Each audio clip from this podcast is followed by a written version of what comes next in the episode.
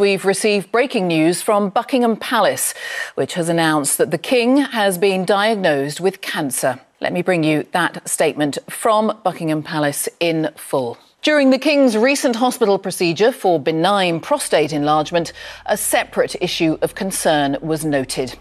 Subsequent diagnostic tests have identified a form of cancer.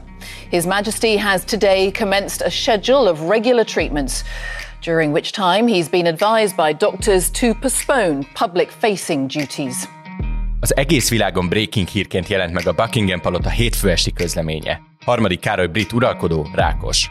Bár a betegséget úgy tudni, ideje korán diagnosztizálták, második Erzsébet halála óta zsúfolt másfél éven van túl a királyi család. Nemrégiben Katali hercegné is kórházba került, Harry és András herceg állandó szereplője híreknek, az Egyesült Királyság pedig folyamatosan sodródik az egyre mélyebb megosztottság és belső feszültségek felé. A mai adásban összefoglaljuk, mit kell tudni harmadik Károly diagnózisáról és a közeljövő várható eseményeiről, és értékeljük a poszt-Erzsébet monarchia állapotát. Ebben segít nekem Bukovszki Zoltán monarchia szakértő. Üdvözöllek! Szervusz Iván! Köszönöm a meghívást, üdvözlöm a hallgatókat! Én Nagy Iván László vagyok, ez pedig a Fülke, a HVG közéleti podcastja.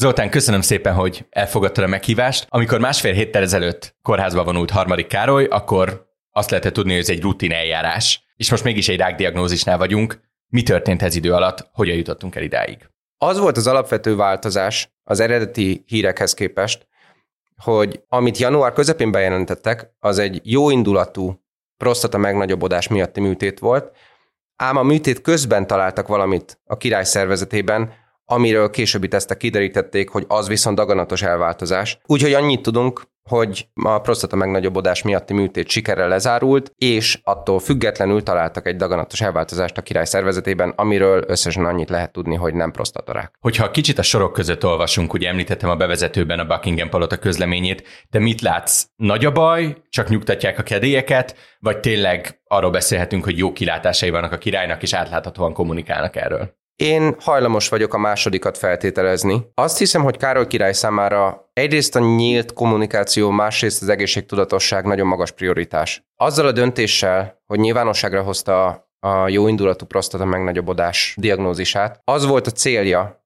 hogy minél több férfi menjen el ellenőrzésre, és ez a célja meg is valósult. Az NHS, a Brit Egészségügyi Szolgálat jelezte, hogy a honlapjukon megsokszorozódott a prostata betegségek iránti keresés. Úgyhogy a király véleményének, vagy, vagy az ilyen kommunikációs megmozdulásainak van közvéleményformáló szerepe. És mióta, mióta tudjuk, hogy a királyt rákkal diagnosztizálták, azóta már több rákbetegséggel foglalkozó szervezet is köszönetet mondott a királynak, hogy, hogy ezt nyilvánosságra hozta. Ugyanis ez valóban tömegeket érintő kérdés. Naponta körülbelül ezer ember kap rákos diagnózist az Egyesült Királyságban. Úgyhogy azok, azok a milliók, akik érintettek ebben, tudhatják, hogy, hogy a király is ugyanolyan földi halandó, mint ők, és ugyanazon, vagy valami hasonló mehet keresztül, mint ők maguk. Ez egy új szemléletű reprezentációs szerep, amit harmadik Károly betölt ebben az esetben? Tehát máskor a múltban nem kommunikált ennyire egyértelműen a királyi család, hogyha bármilyen egészségügyi problémáról volt szó? Igen.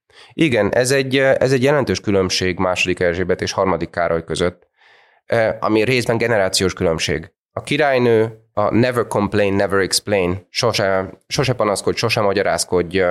Elvet. Elvet, igen, elv szerint élte az életét, ezt az édesanyjához, második Erzsébet, Erzsébet anya királynéhez kötik erősen.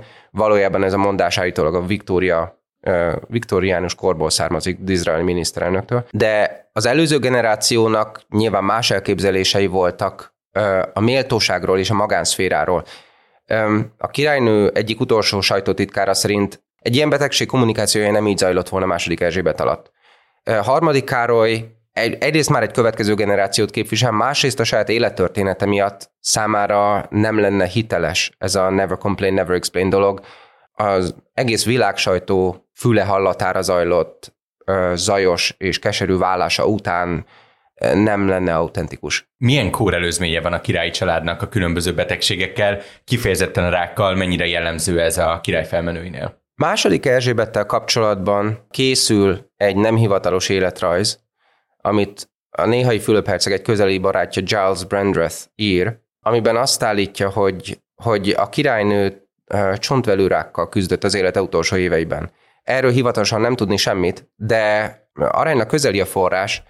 A Károly és Erzsébet közti generációs különbség miatt el is elképzelhető, hogy erről nem tudtunk volna, ez nem került volna nyilvánosságra ott is akkor. Tehát második Erzsébettel kapcsolatban van egy ilyen kósza információ. Fülöp herceg esetén én nem tudok daganatos megbetegedésről. A királynő apja, hatodik György, erős dohányos volt, tüdőrákban szenvedett, el is távolították a féltüdejét. Végül közvetlenül egy, egy koszorúért trombózis vitte el, de nála volt rákos betegség. Erzsébet anyakirálynéról utólag egy hivatalos életrajzban nyilvánosságra került, hogy vastagbérrák, hogy volt vastagbérrákja a 60-as években, de azt évtizedekkel túlélte. Még egy generációval följebb ötödik György szintén erős dohányos volt, de ez nála más egészségügyi problémákat okozott, nem rákot. Még egyel feljebb hetedik Edvard szintén erős dohányos volt, és nála ez okozott rákos megbetegedést. Úgyhogy, úgyhogy ezért van, van családi halmozódás. Az még hozzátartozik, hogy Károly viszont állítólag soha nem dohányzott, és egészséges életmódot követ. Erzsébet és Fülöp sem dohányzik, úgyhogy amennyiben ez, ez szigorúan a dohányzáshoz kapcsolódik, akkor ez viszont ennek viszont vége lehetett hatodik Györgynél. Köszönöm, és hogyan változik most az élet a Royal Family-ben a diagnózis után? Milyen feladatokat és kinek kell ellátnia harmadik Károly távollétében, és van-e bármilyen közép- vagy hosszú távú forgatókönyv, protokoll arra, hogy ha az ő hiányzása húzamosabb lesz, akkor hogyan működik tovább az operáció a király család legfelső szintjén? Ez a hír, amiről most beszélgetünk, friss még annyira, hogy most még nem lehet tudni, hogy a király melyik pro- programját veszi át egy másik családtagja, és melyiket halasztják későbbre. A királyi család szenior tagjainak a pro- programjait sok hónapra előre tervezik meg, úgyhogy hirtelen a legfontosabb családtag összes programját átszervezni, ez óriási fejfájás lehet. Egyrészt a palotának, másrészt pedig az események helyi szervezőinek. Nyilván még az is kérdéses, hogy a királyné vagy a Velszi Herceg programjában mennyi, mennyi időt és mikor lehet felszabadítani. Úgyhogy erről, erről még nem lehet biztosat tudni. Sajnálatos módon a király betegsége egybeesik Katalin Velszi hercegné betegségével, és ez tovább komplikálja a dolgot. Ugyanis a hercegné december, élet, december vége óta, karácsony óta kiesett. És, Azt e- tudjuk, hogy ő mivel került kórházban? Annyit tudni róla, hogy, hogy hasi műtét volt, és nem, nem rák jellegű a betegsége. Ennél, ennél részletesebb diagnózis nem közölt a palota. Volt olyan plegyka, hogy kómába esetett a műtétje után, erről tudsz bármit, hogy ennek mi az alapja? Igen, ez egy spanyol uh, hírprogramban hangzott el. Híresztelés és a Kensington palota határozottan cáfoltan nonsensnek és totális kitalációnak nevezte az egészet. Azt hiszem, hogy ezt nincs okunk elhinni. Ugye Katalin hercegné személyében egy nagyon népszerű tagjáról beszélünk a királyi családnak, az ő kiesése mit jelent az udvar szempontjából, és eleget tesz egyébként a brit sajtó annak a kérésnek, hogy tartsák tiszteletben az ő magánszféráját? Katalin hercegné munkából történő kiesése elég érzékenyen érinti a királyi családot, már csak amiatt is, hogy elég előregedő csoport, a ki, csoportot alkotnak a királyi család dolgozó tagjai. Egyedül Vilmos és, és a felesége Katalin van 50 éves kor alatt. Most a betegsége miatt Katalin kiesett, és, és húsvétig nem is tér vissza a munkához, és emiatt férje Vilmos herceg sem jelent meg a nyilvánosság előtt karácsony óta egyetlen januári programot leszámítva. Most viszont harmadik Károly kiesése miatt muszáj lesz előrelépnie. Pontosan, és épp ma szerdán tér vissza a közéletbe. Windsorban fog lebonyolítani egy beiktatási ceremóniát, és este meg a londoni légimentőszolgálat adománygyűjtő eseményére várják. Így nem engedheti meg magának, hogy, hogy teljes időben a felesége, felesége mellett és a gyerekei mellett legyen, hiszen az apját helyettesíteni kell. Lépjünk hátra egyet azoknak a hallgatóinknak, akik tényleg nem követik, vagy csak borzasztó távolról követik a király családdal kapcsolatos történéseket.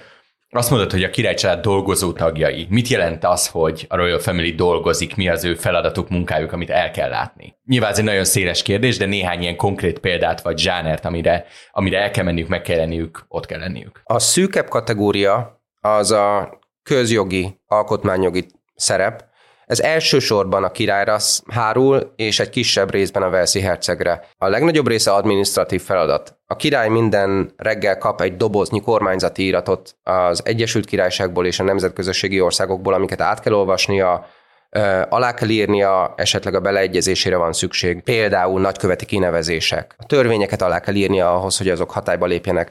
Az anglikán egyház püspökeinek a kinevezése, kinevezései, hadseregtábornokok kinevezése, előléptetése, Úgyhogy van, van egy ilyen jogi szerep. Igen, igen, igen, igen. Ez főként a királyra hárul, és ezt a betegsége alatt is fogja tudni tovább csinálni. Úgyhogy ebben, ebben őt nem kell helyettesíteni. A törvényhozási folyamatban a Velszi hercegnek is van egy kicsi szerepe. De tehát ez, a, ez az administratív közjogi rész.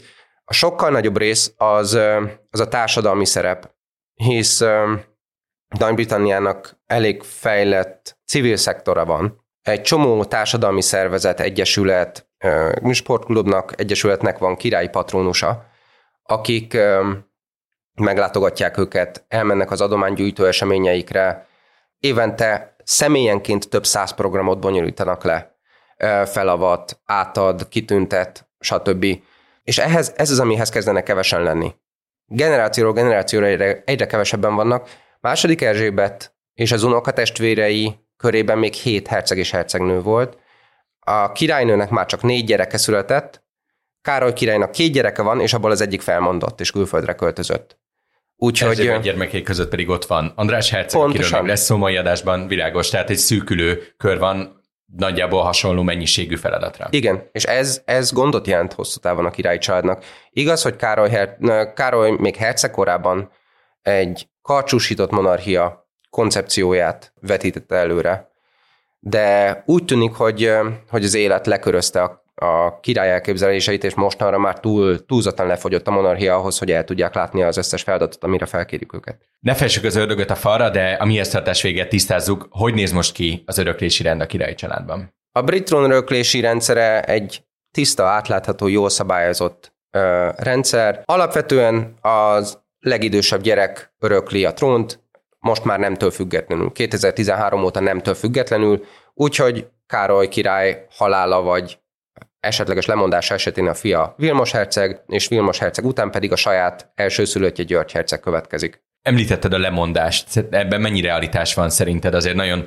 sok ilyen kis konteó terjenget akkor, amikor, amikor a trónra várt harmadik Károly, hogy hát lehet, hogy ő már ilyen idősen inkább nem is lép a trónra, hanem azonnal továbbadja ezt a felelősséget. Mennyire látod reálisnak azt, hogy a közeljövőben, függetlenül attól, hogy mennyire gyorsan súlyosbodik az állapota, vagy egyáltalán súlyosbodik-e, továbbadja magától ezt a stafétát? Minimálisnak tartom a valószínűségét. December 31-én jelentette be a lemondását a Dán uralkodónő, és lemondott az elmúlt években a belga király, a spanyol király, a japán császár, a holland királynő, de van egy alapvető, alapvető különbség a többi európai monarchia és az angol között, hogy Angliában még koronázzák az uralkodót, és felszentelik és ez...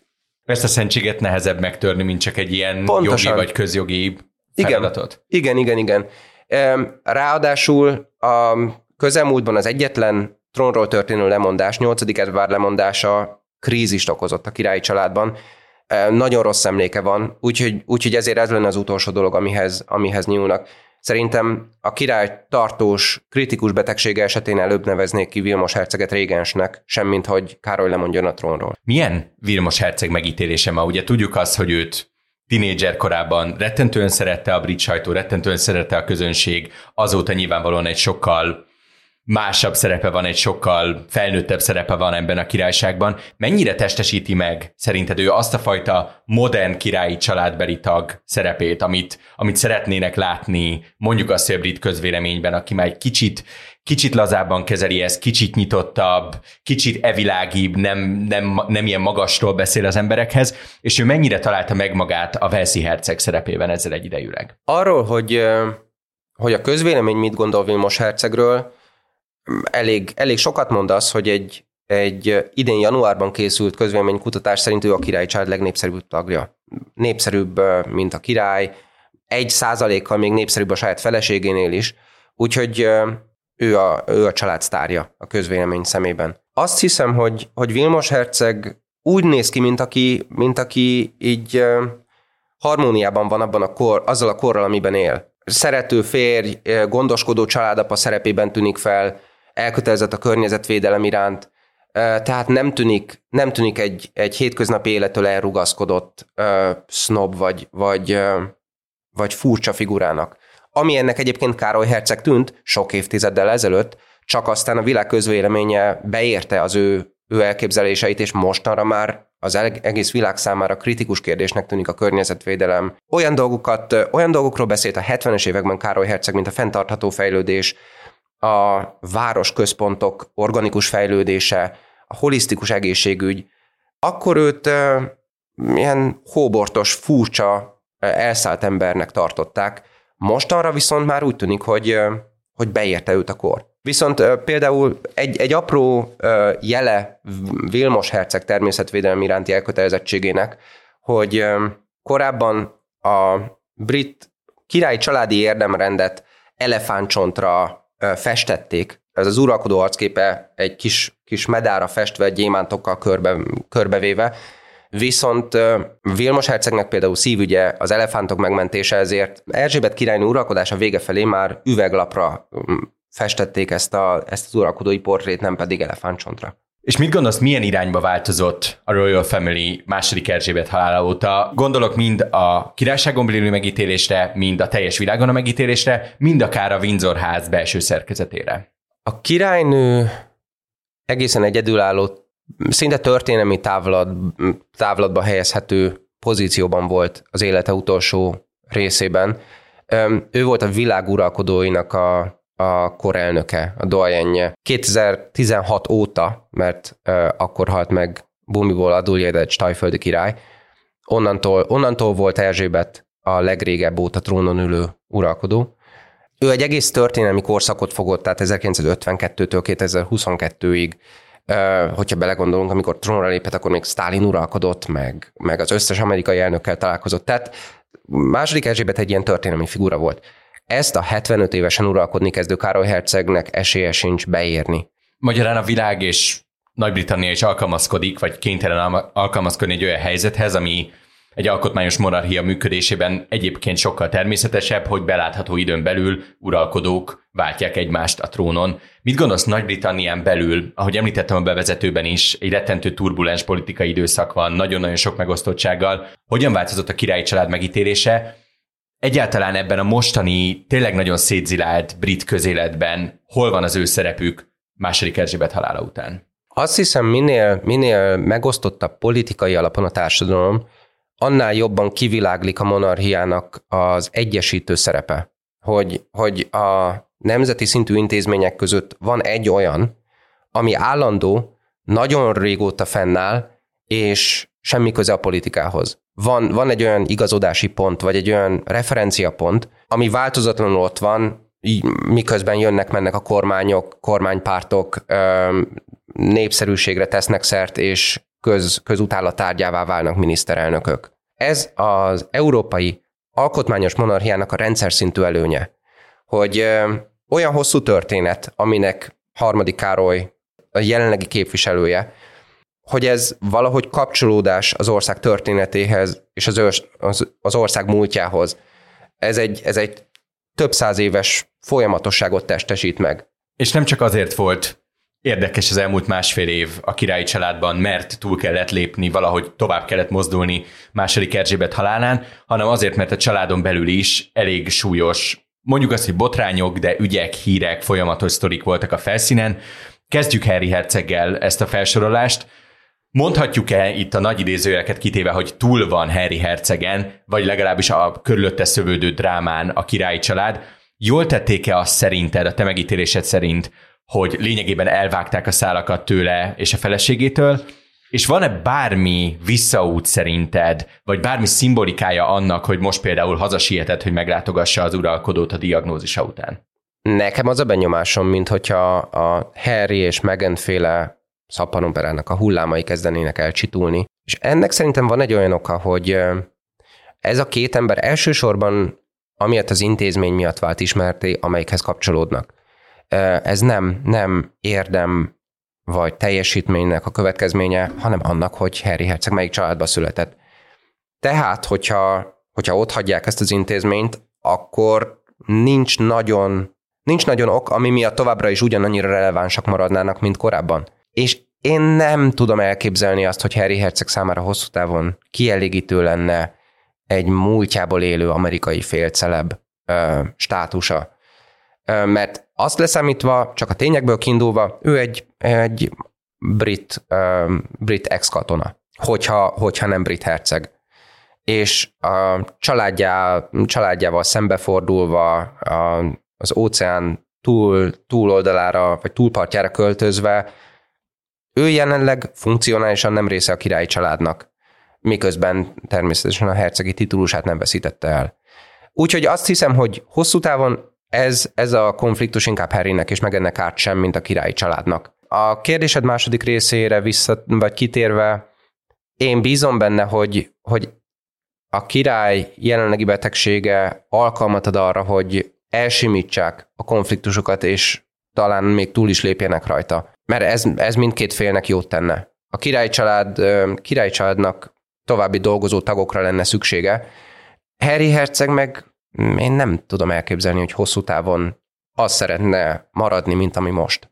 És akkor lépjünk tovább András Herceg kérdésére. Nemrégiben volt egy adásunk a fülkében, ahol Jeffrey Epsteinről és köreiről beszélgettünk, ha ezt valaki nem hallotta, beteszem az adás leírásába, de nyilvánvalóan ott is felvetődött András Hercegnek a neve. Az a kérdésem, hogy jól döntötte a királynő, amikor őt elválasztotta a királyi családtól legalábbis formálisan, és még arra is kíváncsi vagyok, amire az imént, hogy van-e bármi esély szerinted arra, hogy itt lesz valamiféle restauráció, vagy mostantól mindenkinek az érdeke az, hogy András Herceg minél messzebb legyen a királyi családtól? A Virginia Giuffre, ügyről adott interjúja után András Herceg annyira, annyira kínos, annyira toxikus történetté, vagy hírré, vagy családtaggá vált, hogy ez egy elkerülhetetlen veszteség minimalizáló lépés volt a királynőtől, hogy az állítólag kedvenc fiát visszavonta a közéletből, visszavonta a katonai rangjait, e, és gyakorlatilag eltiltották a közszerepléstől. Mi volt, bocsánat, ez az interjú, ezt azoknak, akik nem ismerik esetleg a kontextusát, nagyon röviden össze tudnád-e foglalni, hogy abban a beszélgetésben, ami a BBC ment le, mit mondott, ami utána őt kompromitálta? Egy Emily Maitlis nevű újságírónőnek adott interjút a Virginia Giuffre féle pedofilvádakkal kapcsolatban. Ott az merült fel, hogy Jeffrey Epstein, a kiskorú Virginia Giuffre-t arra kényszerítette, hogy András Herceggel is lefeküdjön. Ezt András Herceg határozottan tagadta, viszont az interjúban annyira, annyira életidegen, arrogáns benyomást keltett, és sokak számára hihetetlenek vagy hiteltelennek voltak azok az érvek, amivel, amivel alátámasztotta hogy ő miért nem lehetett ott, miért nem csinálhatta azt, amivel vádolják, hogy egyrészt felháborodás, másrészt köznevetség tárgyává vált. Ugye, ha jól emlékszem, itt volt ez az, ő akkor éppen egy olyan gyógyszert, ami miatt nem tudott izzadni, hogy ő egy Pizza Expressben volt a családjával akkor, amikor ő állítólag erőszakoskodott vagy Jeffrey, vagy ez az interjú. Igen, igen, igen, igen.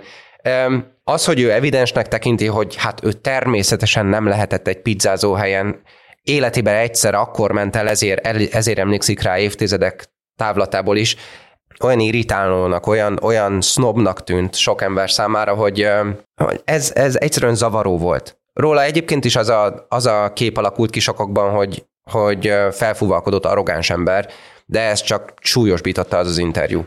És mit látsz reálisnak az ő jövőbeni szerepéről? Ő maradott a fiókban, ahova a második Erzsébet tette, vagy látsz bármi esélyt arra, hogy ő még valahogy egy kicsit helyre tegye a saját megítélését?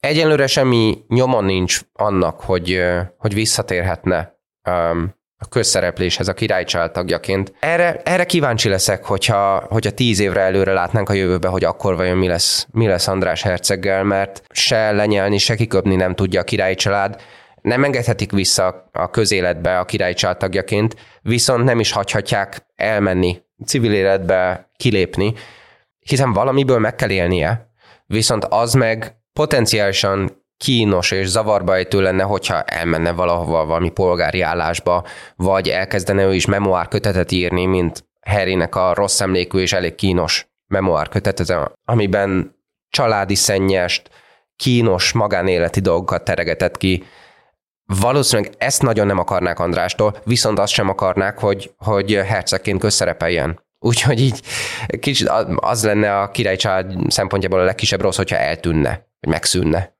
Pont ezt akartam kérdezni, még két olyan témám volt, ami valahogy a médiával és a király családdal és a belső információkkal kapcsolatos. Az egyik az Harrynek a memoária üzemi, ha jól emlékszem, tavaly jelent meg ez a Spare című könyv. Erről tudná egy kicsit mesélni, mi hangzik el ebben, mit írt le ebben Harry Herceg, ami, ami utána kellemetlen volt a király családnak, és ezen mennyire sikerült túllendülni? A könyvben megfogalmazott ö, ilyen emlékezetes vagy feltűnő állítások engem inkább ilyen bulvárcelep kategóriára emlékeztettek, hogy... hogy Ez a, hogyan kezelte a lefagyott péniszét Pontosan. olyan ajakbalzsannal, amit Diana használt, ha jól emlékszem. E, igen, igen, ez a, ez a elhíresült fagyási sérülés akkor, hogy 17 évesen kipróbálta a kokaint, hogy és mikor veszti, vesztette el a szüzességét, hogy, hogy a bátyával együtt kérte Károly, Károly herceget, hogy ne vegye feleségül Kamillát, tehát olyan, olyan dolgokról számolt be, amik egyrészt magánbeszélgetések voltak,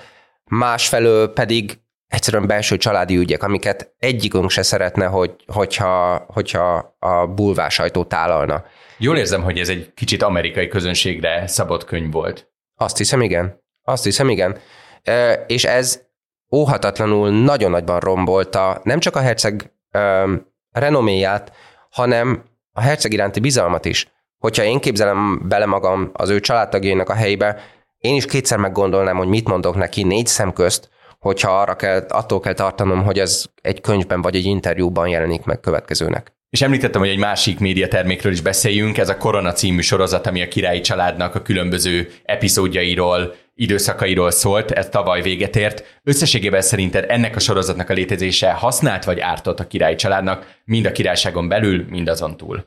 Nagyon nehéz kérdést teszel fel. Nem látni még tisztán, hogy ennek a pozitív vagy a negatív hozadéka a súlyosabb. Pozitívumként felhozható az, hogy egy újabb generáció figyelmét irányította rá a király család történetére. Például a Diana hercegnét játszó Elizabeth Debicki színésznő még kisgyerek volt, amikor Diana meghalt, tehát neki nincsenek is nagyon emlékei arról az akkor az egész világot bejáró hírről. Pláne a évtizedekkel korábbi történésekről Erzsébet királynő és Fülöp herceg között, vagy Margit hercegnő történetéről, illetve gyönyörűen van elkészítve a sorozat. A, a kezdetekor ez volt a, a legdrágább TV sorozat, amit a Netflix előállított. Viszont nagyon megtévesztő az, hogy, az, hogy valós történelmi eseményekre aggatja rá a cselekmény, cselekményt az író, és valódi személyeket szerepeltet benne. Egy csomó, csomó fordulat vagy beszélgetés teljesen kitalált benne, és nagyon negatív színben tűnnek fel benne családtagok, szerintem irreálisan negatív, negatív színben. Fülöp herceget egy, egy ilyen türelmetlen, követelőző, duzzogó, infantilis emberként állítja be a sorozat, vagy Károly herceg egy, egy teljesen én központú, önsajnálatba süllyedő emberként tűnik fel.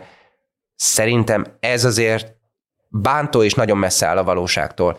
Például John, John Major néha, vagy ex-miniszterelnök mondta, hogy rossz indulatú nonsens az, hogy Károly Herceg vele beszélgetett volna a királynő esetleges lemondatásáról. Nekem az volt a benyomásom, hogy, hogy időnként kicsinyes és rossz indulatú szereplőkként jelennek meg valós emberek benne, és ez, ez azért egyrészt fájhat nekik, másrészt, másrészt a megítélésüket rontja azok körében, akik simán elhitték, hogy az, amit látnak, az úgy is történt, miközben nem. Végezetül azt hadd kérdezzem meg, ugye a mai adásban főleg a király családon belüli, illetve Nagy-Britannián belüli perspektívákat néztük meg, hogyha ennél is egyen hátrébb lépünk, és globális szemszögből vizsgáljuk a király családot. Második Erzsébet után szerinted mi a jelentősége, mi a szerepe a Royal Family-nek a globális diskurzusban, de mondjuk azt nyilvánvalóan, hogy mondjuk a nyugati világ és a Commonwealth országaiban maradt-e ugyanannyira expozált az egész királyság és ezen belül a királyi család, mint volt második Erzsébet idején, és hogyha nem, akkor valaha szerinted visszaáll-e ez a fajta figyelem, ami összenőtt gyakorlatilag második Erzsébet személyével? Második Erzsébet hosszú uralkodása alatt történt egy, egy elmozdulás a brit társadalomban. Az feltétel nélküli automatikus tisztelettől a kritikus hozzáállás felé. Az uralkodása első évtizedeiben megkérdőjelezhetetlen automatikus tisztelet övezte őket. Ám ez a, például a gyerekei házasságának zátonyra futása idején átment egy, egy kritikus hozzáállásba. Például a bulvársajtó, bulvársajtóban óriási teret kaptak a, az állítólagos és valódi afférjaik, a vállásaik, a különköltözéseik, akkor Diana és Károly egymás ellen folytatott sajtóháborúja. Tehát az, ahogy ma a sajtó hozzááll a királyi családhoz, már na- nagyon nem ugyanaz, mint ami a Erzsébet királynő uralkodása elején volt. Úgyhogy oda viszont, oda már nincs visszaút, hogy, hogy automatikusan az uralkodó család narratíváját vegyék, a hivatalos narratíváját vegyék át és közvetítsék a sajtóban. Amint, amint mondtam, második Erzsébet személyes uh, ismertségére és elismertségére nincs esélye Károly királynak, de az intézmény továbbra is meghatározó jelentőségű a brit nemzeti életben, és Nagy-Britannia viszont kulturális okokból meghatározó jelentőségű a nyugati világban. A Westminsteri parlamenti rendszer például, meg hogy egyáltalán milyen, milyen széles körben ismert Anglia és, a, és az angol kultúra, illetve a brit kultúra. Ez, ez lekörözhetetlen. És ha arról beszélünk, hogy mi jelenleg a szerepük, vagy jelentőségük, Nagy-Britannián belül megkerülhetetlen. Tehát az uralkodónak alkotmányjogilag központi fontosságú szerepe van, minden parlament által elfogadott törvényjavaslatnak meg kell kapni az uralkodó aláírását ahhoz, hogy, hogy hatályba lépjen. A nemzeti identitás szempontjából is alapvető fontosságú monarchia, hiszen hogyha eltörölnék és köztársaságot kiáltanának ki, akkor még az ország nevét is meg kellene változtatni Egyesült Királyságról valami másra. A monarchia intézménye egy kapcsolódás, kapcsolódási pont a nemzet múltjához és történelméhez. Nagy-Britannia az egyetlen királyság Európában, amelyik még megkoronázza az új, újraalkodót. A, a brit királyság intézménye lehetőséget teremt egy politikamentes közéletre, politikamentes civil szférára, hogy, hogy van a nemzeti életnek egy olyan, olyan szintje, egy olyan, olyan része, amit nem, nem fertőz meg, vagy nem robbant fel a politikai ellenségeskedés. Viszont a brit, brit társadalom monarchiával szembeni elvárásai megnőttek és megváltoztak az elmúlt évtizedekben. Tehát mostanra egyrészt várják el tőlük, hogy különlegesek legyenek, másrészt azt, hogy olyanok legyenek, mint mi. Hogy tudjan, tudjanak kapcsolódni hozzánk, és tudjunk kapcsolódni hozzájuk. Úgyhogy ennek, ennek próbálnak megfelelni, hogy Vilmos egyrészt Velszi herceg, leendő angol király, másrészt viszont légimentőknél dolgozott helikopterpilótaként. A felesége polgári származású, viszont a brit divatiparban meghatározó befolyása van annak, hogy Katalin hercegné mit visel. Azok a ruhák, amennyiben a kereskedelemben elérhetőek, órákon vagy perceken belül elfogynak. Úgyhogy még gazdasági hatásuk is óriási van. Szerinted a király családtagjait lehet influencernek nevezni? Hmm. Bizonyos szempontból igen. Igen, tehát lehet, hogy, lehet, hogy ma ez a, ez a címke releváns rájuk. Végül is egyre kisebb a különbség azért mondjuk a celebvilág és a, és a királyi család tagjai között, hisz mind a két kategória híresség. Az egyik valamennyivel méltóságteljesebb és visszafogottabb, a másik pedig direkt próbálja eladni a, a magánéletét azért, hogy nagyobb hírességre tegyen szert, de végül is mind a kettő a sajtón keresztül működik, vagy a sajtón keresztül nyilvánul meg. Celebek esetében öncélú az ismertség, a királycsalád tagjai pedig automatikusan közismertek, és a rájuk irányuló figyelmet próbálják jó célra használni, becsatornázni jótékonysági szervezetek munkájába például. A, a király család változó szerepére példa, hogy most azt rebesgetik, hogy Vilmos, Vilmos koronázásakor esetleg megszakad a brit uralkodó és az anglikán egyház közötti intézményes kapcsolat. Ugyanezt rebesgetik Károly királya kapcsolatban is, hogy majd, amikor trónra lép, akkor ő már nem lesz az anglikán egyház feje, de ez nem történt meg. Úgyhogy ezt, ezt majd meglátjuk. Viszont ami például a koronázáson belül a felkenés ceremóniát illeti, már az 1800-as, 1830-as években Viktória királynő koronázásakor is azt rebesgették, hogy ennek nem sokára vége lehet. Máig, máig e, része minden koronázási ceremóniának. Zoltán, nagyon szépen köszönöm, hogy itt voltál. Köszönöm a meghívást. A hallgatóinknak pedig köszönöm szépen a figyelmet. A fülke hamarosan folytatódik, addig is iratkozzanak fel a HVG podcastokra és kapcsolják be az értesítéseket, hogy egyetlen adásunkról sem maradjanak le. Én Nagy Iván László vagyok, viszont hallásra.